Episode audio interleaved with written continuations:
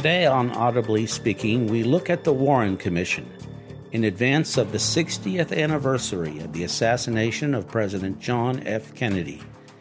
The Warren Commission has sustained vigorous criticism over six decades. But the question is whether the Warren Commission deserves this scorn. This is your host, Rick Ryman. We will be examining the question of the Warren Commission's alleged mistakes in this program. Hi, I'm Rick Ryman, host of Audibly Speaking, a show on the stories behind the stories of our time. By sounding out on these stories, we give voice to them and hear them for the first time. From the news of the day to history and literature, from audiobooks to leaders on the stump, we examine the backstories of our time, audibly speaking. The subject of today's podcast episode, in commemoration of the 60th anniversary of the assassination of President John F. Kennedy, is a discussion of the myths about the Warren Commission. I don't think there is any subject that has been more shrouded in myth than the Warren Commission. Of all the aspects of the Kennedy assassination that we might talk about, President Lyndon Johnson decided to form the Warren Commission on the Friday after the shooting of President Kennedy. Many people suspect that Johnson wanted to use the Warren Commission to cover up some kind of governmental conspiracy or foreign conspiracy or mob conspiracy. Take your pick. All three have been suggested, but that Johnson wanted to cover up the involvement of others in the shooting of President Kennedy by Lee Harvey Oswald. This is myth number one. Johnson really had no choice but to establish the Warren Commission. And if we look at the things that were happening in the week between the assassination and his decision to do so, we see that that decision was perfectly reasonable and logical. Remember that Lee Harvey Oswald was shot to death on Sunday, November the 24th, just two days after the assassination.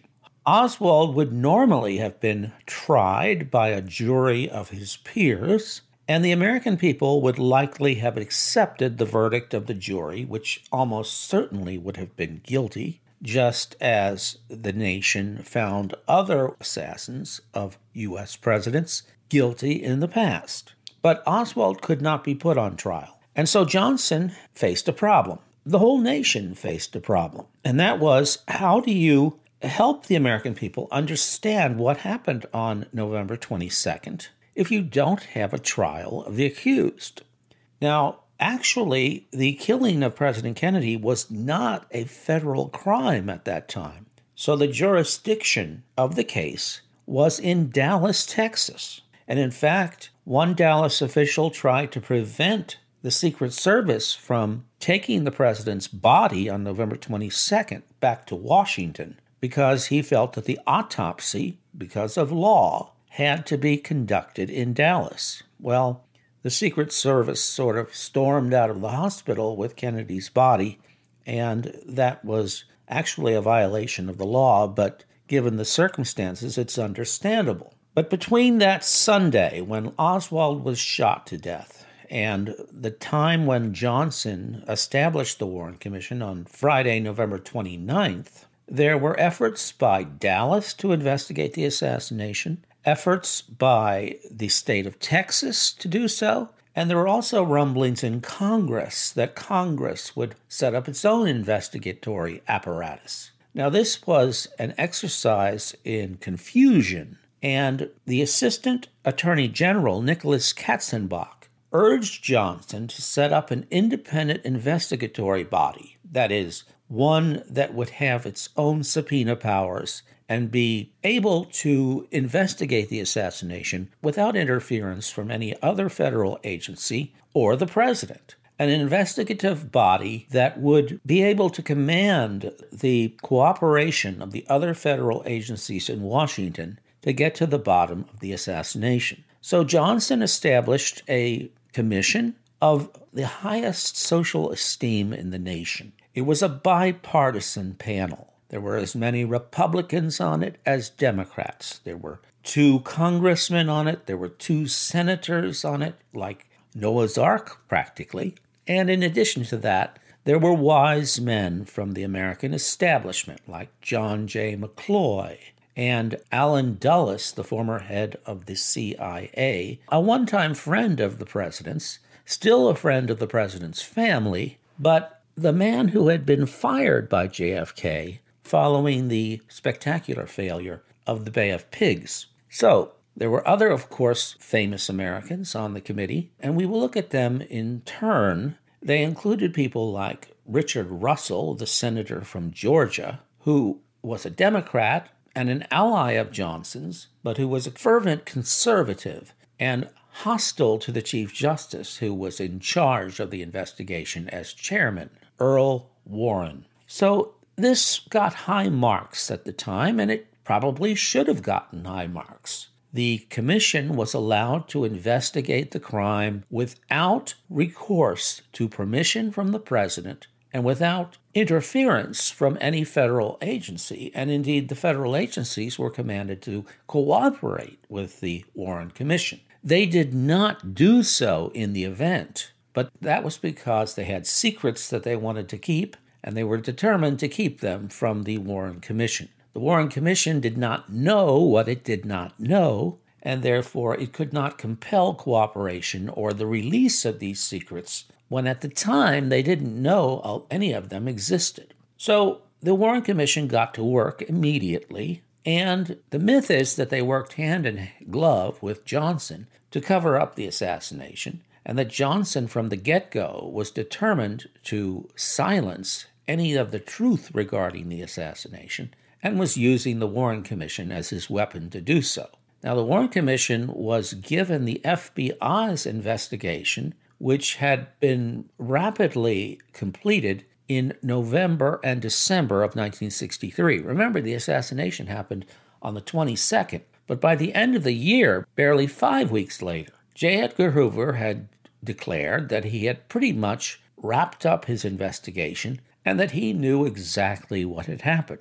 Now, the Warren Commission has been taken to task for allowing the FBI to carry out the investigations that the Warren Commission needed done rather than set up its own investigatory apparatus. But let's try to maintain ourselves in the world of reality. The alternative to using the FBI as the Warren Commission's investigatory arm was to enter a fantasy land in which the Warren Commission could do its own investigation as well as the FBI with no resources to do so. There were no resources to hire an independent investigatory body, and the FBI was the finest investigatory body in the world in terms of its technical capabilities. Now, let's be clear the FBI did not want to conduct a thorough, professional, and thoroughly honest investigation. That's absolutely true. The FBI wanted to sweep the whole thing under the rug and that is because of bureaucratic politics. J. Edgar Hoover believed that the assassination must not be permitted to reflect upon his agency, the FBI. And the best way to prevent such a thing from happening was to carry out a swift investigation that would put a punctuation point on the assassination so that the nation would move on Hoover was also extremely concerned, as he should have been, that his agents had been at fault for not identifying Oswald before the president was assassinated, and that people would blame the FBI for the assassination. He had reason to fear that because, in fact, his FBI agents in Dallas had done a poor job of following the leads of Oswald's movements and dangerous activities in the months before the assassination. Hoover didn't know how bad they had been because these lower level FBI agents covered up their misdeeds from Hoover himself. But Hoover didn't want to take any chances, and so he wanted to wrap up the investigation very swiftly. So the FBI's investigation in November and December 1963 was rushed. And because it was rushed, the FBI made a number of errors in its conclusions. For one thing, the FBI concluded that every shot that Oswald fired, and he was supposed to have fired three, hit someone in the car. The first shot hit Kennedy, the second shot hit Connally, said the FBI, and the third shot hit Kennedy in the head. We now know that this was not true. The first shot actually missed, the second shot hit both JFK and John Connally, and the third shot was the one that struck President Kennedy in the head. But the FBI reported differently in December 1963. They also got some of the evidence wrong in the assassination, again, because they had rushed their report. Now, does this mean that the FBI should have been shut out of the investigation from that point on?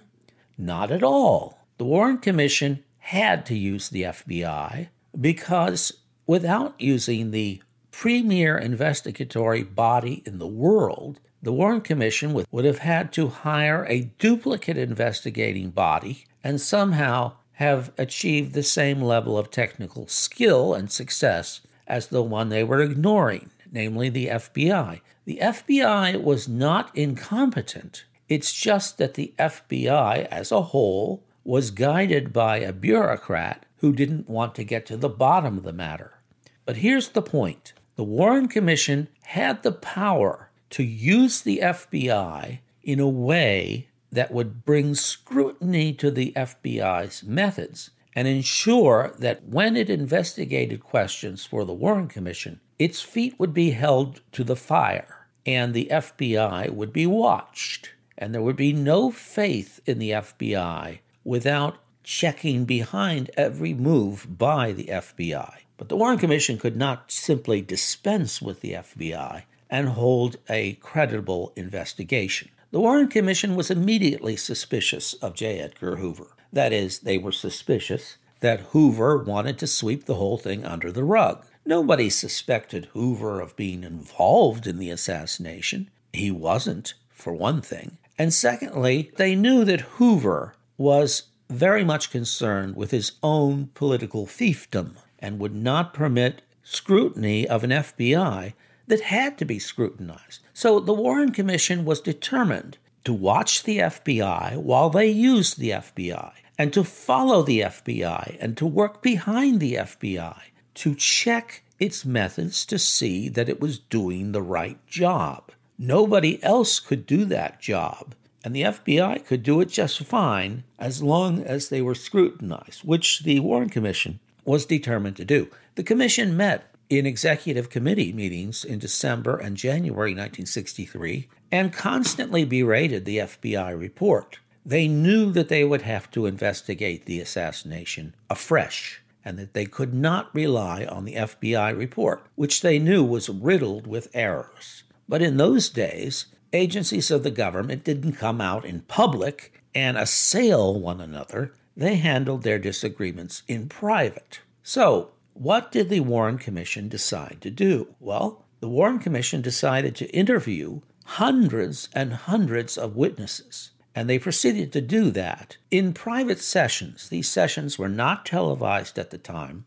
They were held in private, but there were transcripts kept, and the transcripts were later published for all the world to see. These were not secret conversations or secret interviews. They were thoroughly published, and at the time, there were discussions within the Warren Commission about the meaning of all these interviews. But once again, many of these interviews were quoted in the Warren Report that was released in September 1964, and every word of these interviews was published in follow up volumes that were published a few weeks later for all the world to see, and in fact, for the conspiracists who did not believe in the Warren Report to pore over and scrutinize for any errors. It's an irony that without the Warren Report and the 27 volumes of testimony and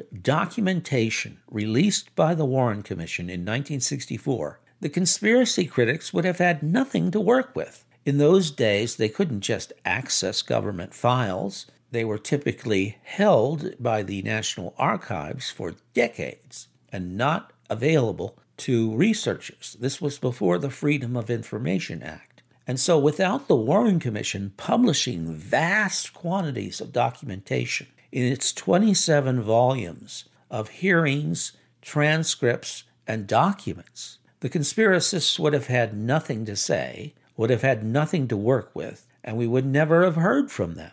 So that's one of the ironies of the investigation of the assassination of President Kennedy that the Warren Commission has been assailed precisely because it released so much information and because it was so transparent. We have learned much since 1964 about what the Warren Commission discussed behind closed doors. So that's not even a secret. But the biggest myth of all is that the Warren Commission was not only willfully blind to the existence of a conspiracy to assassinate President Kennedy, but that they covered it up. They fully intended to cover it up from the start, and that they were therefore not only incompetent, but deceitful. And this is what you get from the conspiracists. Now, historians are a little less critical, but still critical. Most historians have fallen for the myth that the Warren Commission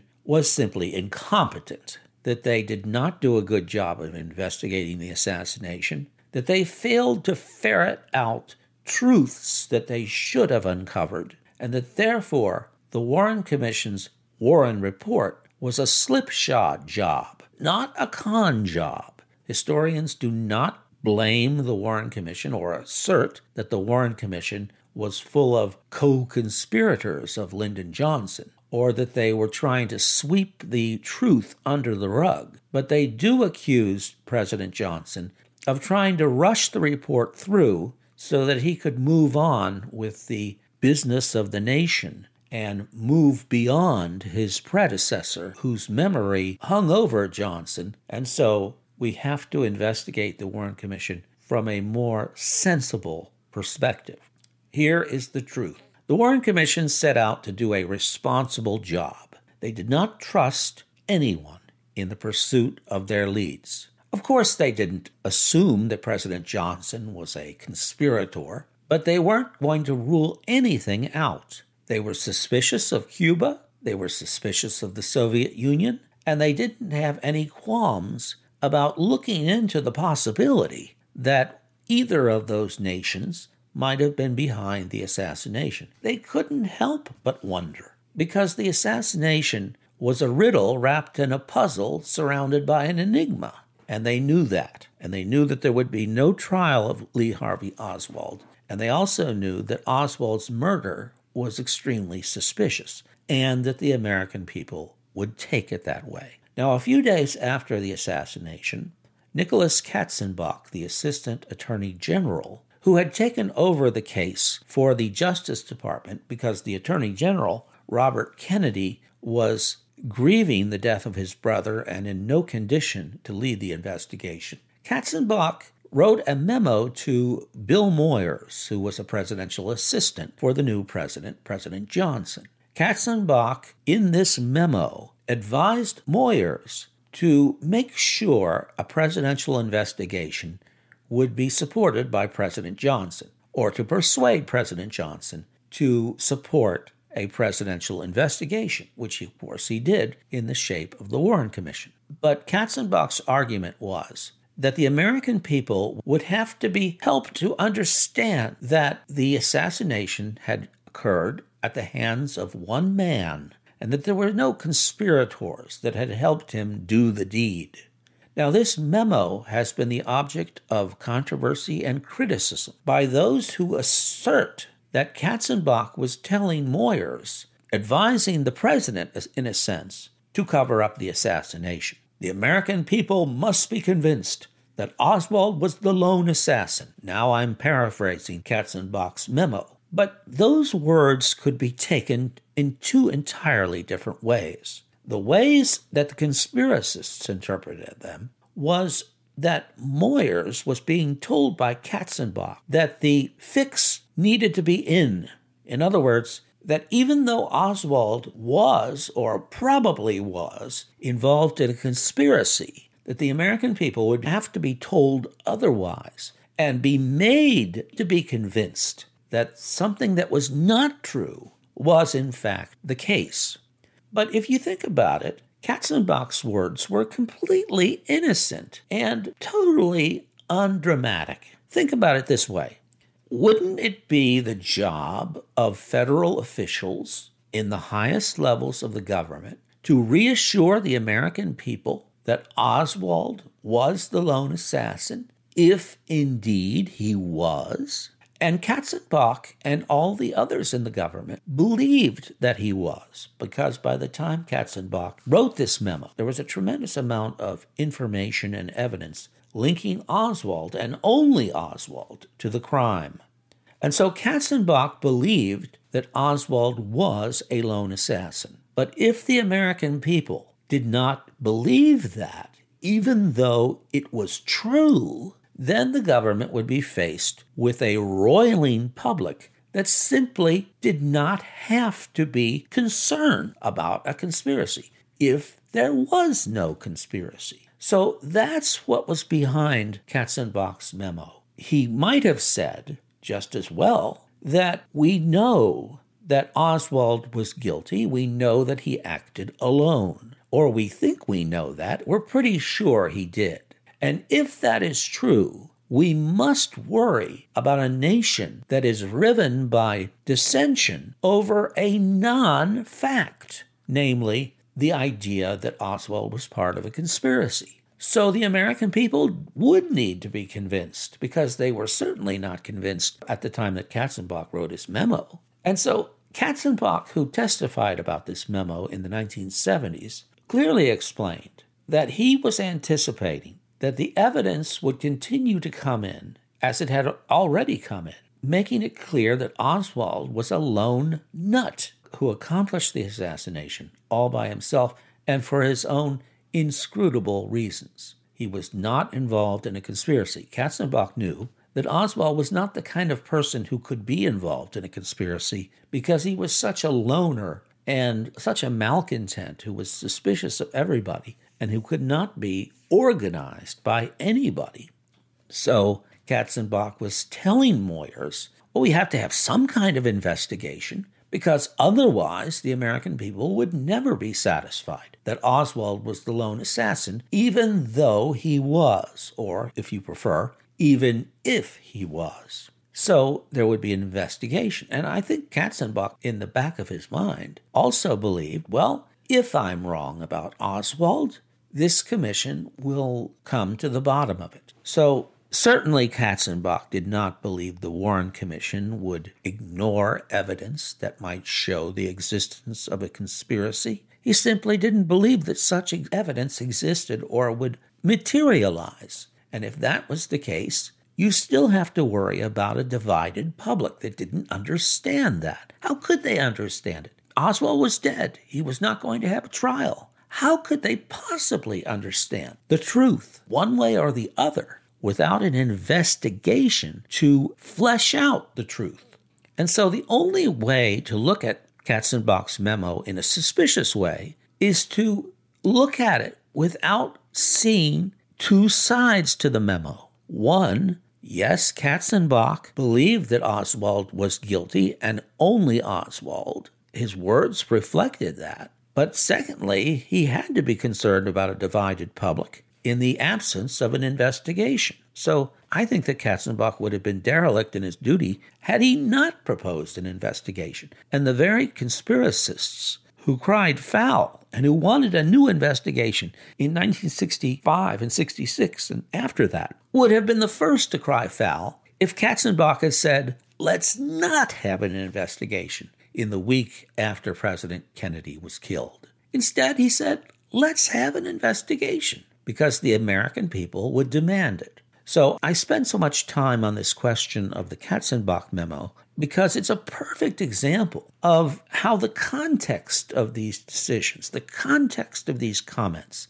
are constantly being ignored by non historians. And by that I mean people who don't think historically, who don't bring in the contemporary concerns of the moment as well as the contemporary concerns of that time in American history. So now let's look at the work of the Warren Commission, the decisions they made following the investigations they conducted, and we will see that the myth of an incompetent, much less conspiratorial commission is just that a colossal myth that must be cleared away by historians and other writers, and is on the verge of being cleared away today by a magnificent new book on the horizon, which we'll talk about at the end of the program.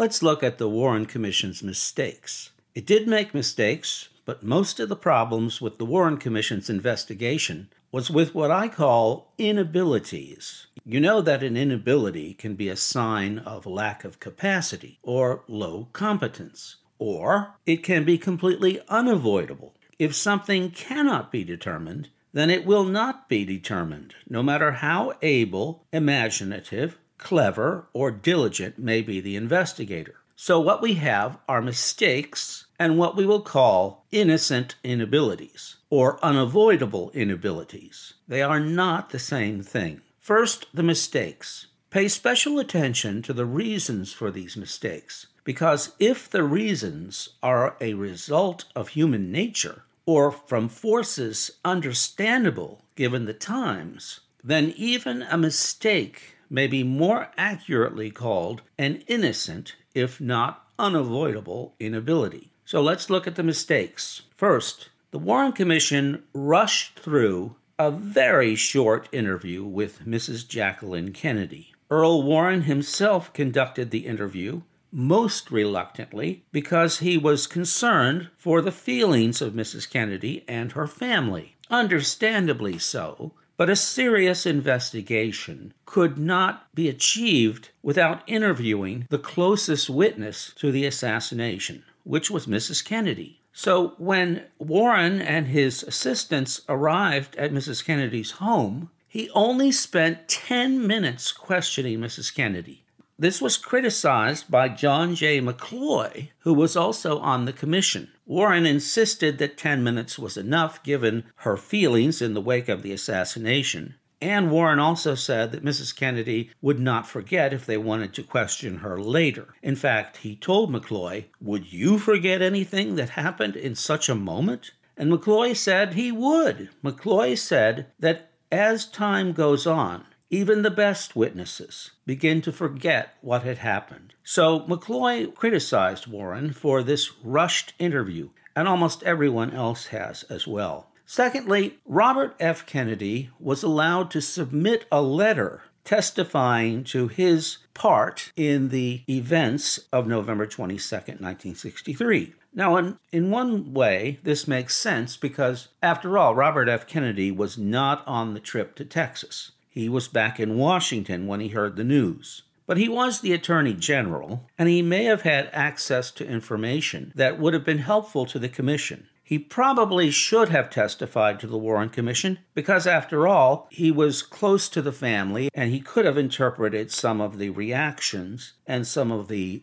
events that led up to the assassination. But also, as we now know, Robert F. Kennedy knew a lot more about the potential background of the assassination than anybody suspected at the time. In fact, one of the reasons for Robert Kennedy's grief over the next six months and even the rest of his life was because Kennedy likely blamed himself, and to a certain degree, as agonizing as this was, he probably blamed his brother for his own assassination along with himself because Robert Kennedy understood that the two Kennedy brothers had been waging a conspiracy, in essence, to assassinate Fidel Castro via the CIA. The two Kennedys were constantly urging the CIA to do more to make sure that the Castro regime would be removed from power, even if that meant through violence. And so Robert F. Kennedy did not want to have anything to do with the Warren Commission. He didn't want to think about it, he didn't want to testify before it, and he didn't even want to send a letter. But send a letter he did, and it was very short. It expressed confidence in the Warren Commission's ability to ferret out the facts behind the assassination. But of course, Robert F. Kennedy knew more than the Warren Commission did, and he suspected that if the Warren Commission was going to really determine the facts, it would definitely have to include the possibility that Castro had gotten wind of the CIA conspiracies and that he simply got to John Kennedy before the Kennedy brothers could get to Castro. And so, what Kennedy knew, what the CIA knew, was vital to the work of the Warren Commission, and the Warren Commission never heard about it. The CIA certainly didn't tell the Warren Commission about it. Allen Dulles, who was a commissioner on the commission, he certainly didn't disclose the secrets, but he certainly knew about them. And so the Warren Commission as a whole did not know what it did not know. And this may be called an unavoidable inability on the Commission's part because how can you demand access to a secret that you don't even know exists? And so although the Warren Commission has been taken to task severely for not blowing the cover off of the CIA's secret, given the times, it's hard to see how they could when those in the know were tight lipped about that secret. The Warren Commission certainly did not know about it. Now, a third mistake, and this was a mistake, was the failure to avail themselves, that is, the Commission's failure to avail itself of the autopsy photographs that were taken of the uh, assassinated president. These autopsy photographs were critical to determining the trajectories of the bullets, the path through the bodies, and whether the injuries of Connally lined up with the injuries of Kennedy, which was essential to the determination of the accuracy of the so called single bullet theory, that is, the theory about the second bullet, which allegedly struck both men and which helped validate the idea that Oswald by himself could have accomplished the assassination by firing just three shots. Well, the Warren Commission did not use the autopsy photographs. Warren himself viewed those ghastly exhibits, but he believed that they were too horrible for others to see, and he refused to allow them to be seen by either the commissioners or the Warren Commission staff. Once again, no serious investigation could be claimed to be serious without a careful examination by those tasked with investigating the assassination of the autopsy photographs. So, this was a terrible mistake on the part of the Commission. It was a totally avoidable mistake, but the explanation for this mistake is not a conspiracy. But the sensitivities that Earl Warren, who viewed himself almost as a father to the late president, the sensitivities that Warren possessed towards the feelings of the Kennedy family. Yes, he shouldn't have had those sensitivities. They were bad news for the credibility of the investigation. But they were also human nature. And although we can criticize Warren severely for this tenderness of feeling, which had disastrous results in terms of the credibility of the investigation, we can see that his motives were not to protect a conspiracy, but basically to protect the feelings of the Kennedy family. This autopsy photograph example is a good example of the kind of evidence that was a problem at the time, but which was not a problem over time because in future investigations, the autopsy photographs would be scrutinized to a thee well, thoroughly examined, thoroughly studied. And in the House Select Committee's investigation in the 1970s, the autopsy photographs would be so comprehensively studied that there would be no more grounds for wondering if the bullet trajectories lined up to support the single bullet theory. So here we have a situation where the Warren Commission made a mistake. It was an egregious mistake. There was no defending it at the time. There was no good reason for it. But there was a human reason behind it, not a conspiratorial reason behind it. And the lack of study of the artifacts, the autopsy photographs, did not have to be a permanent omission when you think that the assassination was reinvestigated in the 1970s and the autopsy photographs turned out to lead to no overturning of the Warren Commission's findings.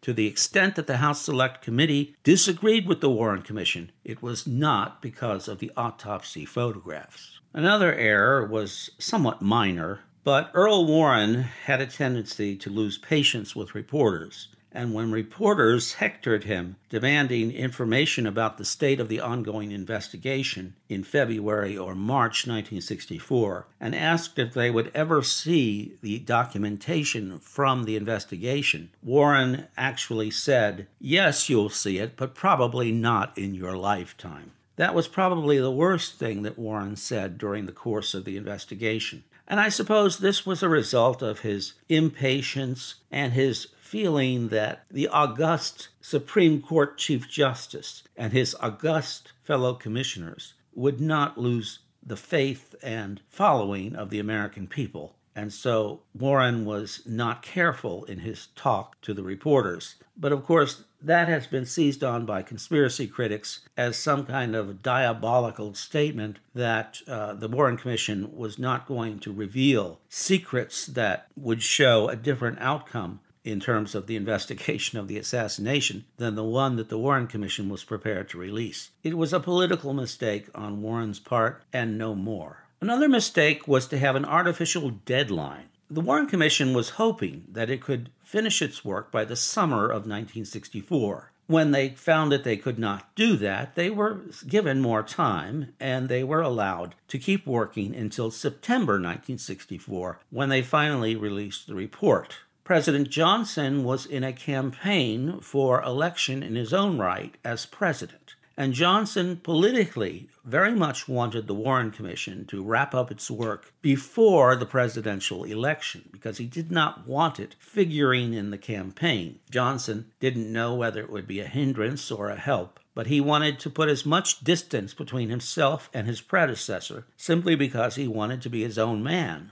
And so there was a kind of unconscious pressure on the Warren Commission. Johnson did not put the pressure on them, but they just knew that Johnson wanted the work wrapped up as quickly as possible, and they wanted to oblige him to the extent that they could. Mark Lane later called this a rush to judgment. Why weren't they given more time? But at the time, during the Warren Commission investigation, critics like Lane were wondering why was it taking so long? And so this hypocrisy on the part of the critics should not be forgotten. At the time, Mark Lane was one of those demanding that the Warren Commission come clean sooner rather than later and after they issued the report in September 1964, he accused them of a rush to judgment. Well, it couldn't be both. The staff lawyers did not think all of the questions that they had been examining had been run to ground. They really wanted more time. For example, Wesley Liebeler believed that there should be more time investigating the Sylvia Odio story in which supposedly Oswald had turned up on her doorstep in Dallas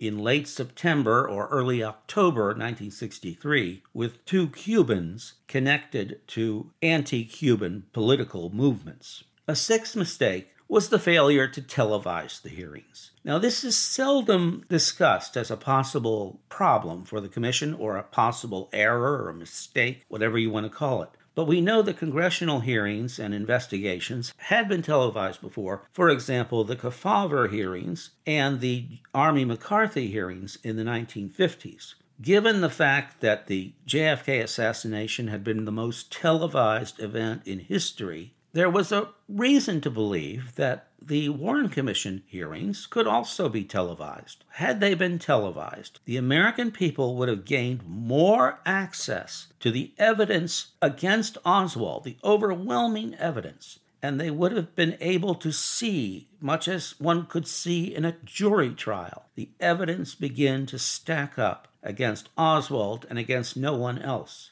But instead, the hearings were held in secret and the American people didn't have access to the report or to the documents or to the conclusions of the Warren Commission until September 1964. Another mistake was the failure of the commissioners to keep abreast of the investigative leads and to understand the factual underpinnings of the report.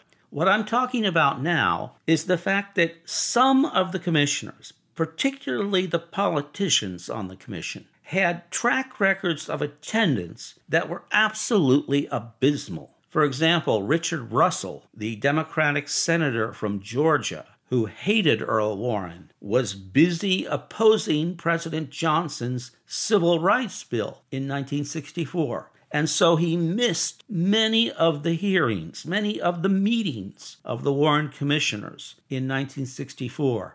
And so Russell was not familiar with the investigative evidence that was piling up against Oswald. He was thoroughly confused, for example, about the evidence in support of the single bullet theory, which was advanced to a remarkable degree by the Warren Commission in Arlen Specter's investigation in Dallas and in Washington. But again, Russell wasn't at those meetings, and he only really learned about the single bullet theory studies and conclusions when he read the report at the end of the investigation. Russell went to his friend, President Johnson, and said that the whole investigation of the single bullet theory was a mishmash and it didn't make any sense. And President Johnson is supposed to have replied to his friend, Richard Russell, I don't believe it either. But of course, President Johnson was not involved in the Warren Commission at all. He had no connection to the investigation by Arlen Specter. He wasn't paying attention. He had no more knowledge of it than Russell, or rather, we should say that Russell had no more knowledge of it than President Johnson because he missed so many of the meetings. But these were politicians whose voices would be heard in later years and who would be assumed to have credibility on these questions, which they really did not given their lack of attendance. Gerald Ford, one of the commissioners on the Warren Commission, actually had an excellent record of attendance, and Ford later wrote a book about the assassination, and he was one of the most supportive of the Warren Commission conclusions, in no small part because Ford attended all the meetings and took his job seriously, unlike Russell, and studied the evidence and weighed it and came to the same conclusion that was found in the Warren report itself. An eighth mistake was the failure to welcome post report leads should they arise. In other words, the Warren Commission should have been somewhat open ended. It should have released its report in September 1964, but then have said, we are open to considering new evidence should new evidence arise. In that way, the Warren Commission would have immunized itself from criticism for rushing the report. And there would have been an opportunity for the Warren Commission to answer questions as they arose over the next few years. But of course, President Johnson would not have liked that because he wanted again to be his own president. And he did not want the ghost of JFK to be following him indefinitely. So that was not done, but it should have been done. Again, investigations don't usually end in an open ended fashion. So, given the history of investigations, given the times in which these investigations were happening, given the politics of 1964, it's unrealistic to expect the Warren Commission to have an open ended investigation. And as a result, we might consider this to be an unavoidable inability. A ninth mistake was a little bit hard to explain, but let me try. The failure to apply consistently the rule that if evidence arose as to motive that Oswald might not have seen, it should be excluded from the report. Any potential evidence that pointed to Cuba or the Soviet Union as motivations for Oswald's action in killing JFK was viewed as so potentially explosive that it could not be published unless it could be 100% traced to Oswald. For example, if there was a newspaper article, as there was, that showed Fidel Castro threatening JFK for trying to assassinate he, Castro. And if Oswald might have seen that newspaper article, which he might have in September 1963, then it's possible to make a connection between Castro's awareness of the plots against him by the Kennedy brothers or by President Kennedy. That's what Castro said in September 1963. Oswald could have seen this newspaper article, and that could have motivated him to do what he did on November 22, 1963. But the commissioners, especially Lee Rankin, who was in charge of the legal staff, refused to publish this September article in, in the New Orleans Times Picayune showing Castro accusing Kennedy of plotting to assassinate him. Rankin refused to publish that in the Warren Report because there was no hard 100% evidence that Oswald actually saw this article. Never mind the fact that Oswald was an inveterate newspaper reader. Never mind the fact that Oswald did not have a TV and he got all his news from the newspapers. And he always managed, or almost always managed, to read the papers on a regular basis. This rule that nothing should be published unless it was 100% traced to the eyes of Oswald was not followed when the Warren Report published the famous advertisement that appeared in the Dallas Morning News on the morning of November 22, 1963, a wanted picture of JFK, published by a right wing group. There's no evidence that Oswald saw that either, but Rankin allowed that to be published. But they were so afraid of opening up a political can of worms that might lead to World War III by linking Oswald to the Soviet Union or to Cuba. And they did not know, of course, about the CIA's plots against Castro, which Castro was alluding to, that they refused to apply the same standard to this September article in the New Orleans Times Picayune that they did to the advertisement in the Dallas Morning News on November 22, 1963. In view of what we now know, this refusal seems more diabolical but in view of the fact that people didn't know this connection, didn't know that the Kennedy brothers were plotting to assassinate Castro, it seems to be another innocent inability, although perhaps less innocent given the contradiction of publishing one such article and not another. If Rankin had been more courageous on this issue,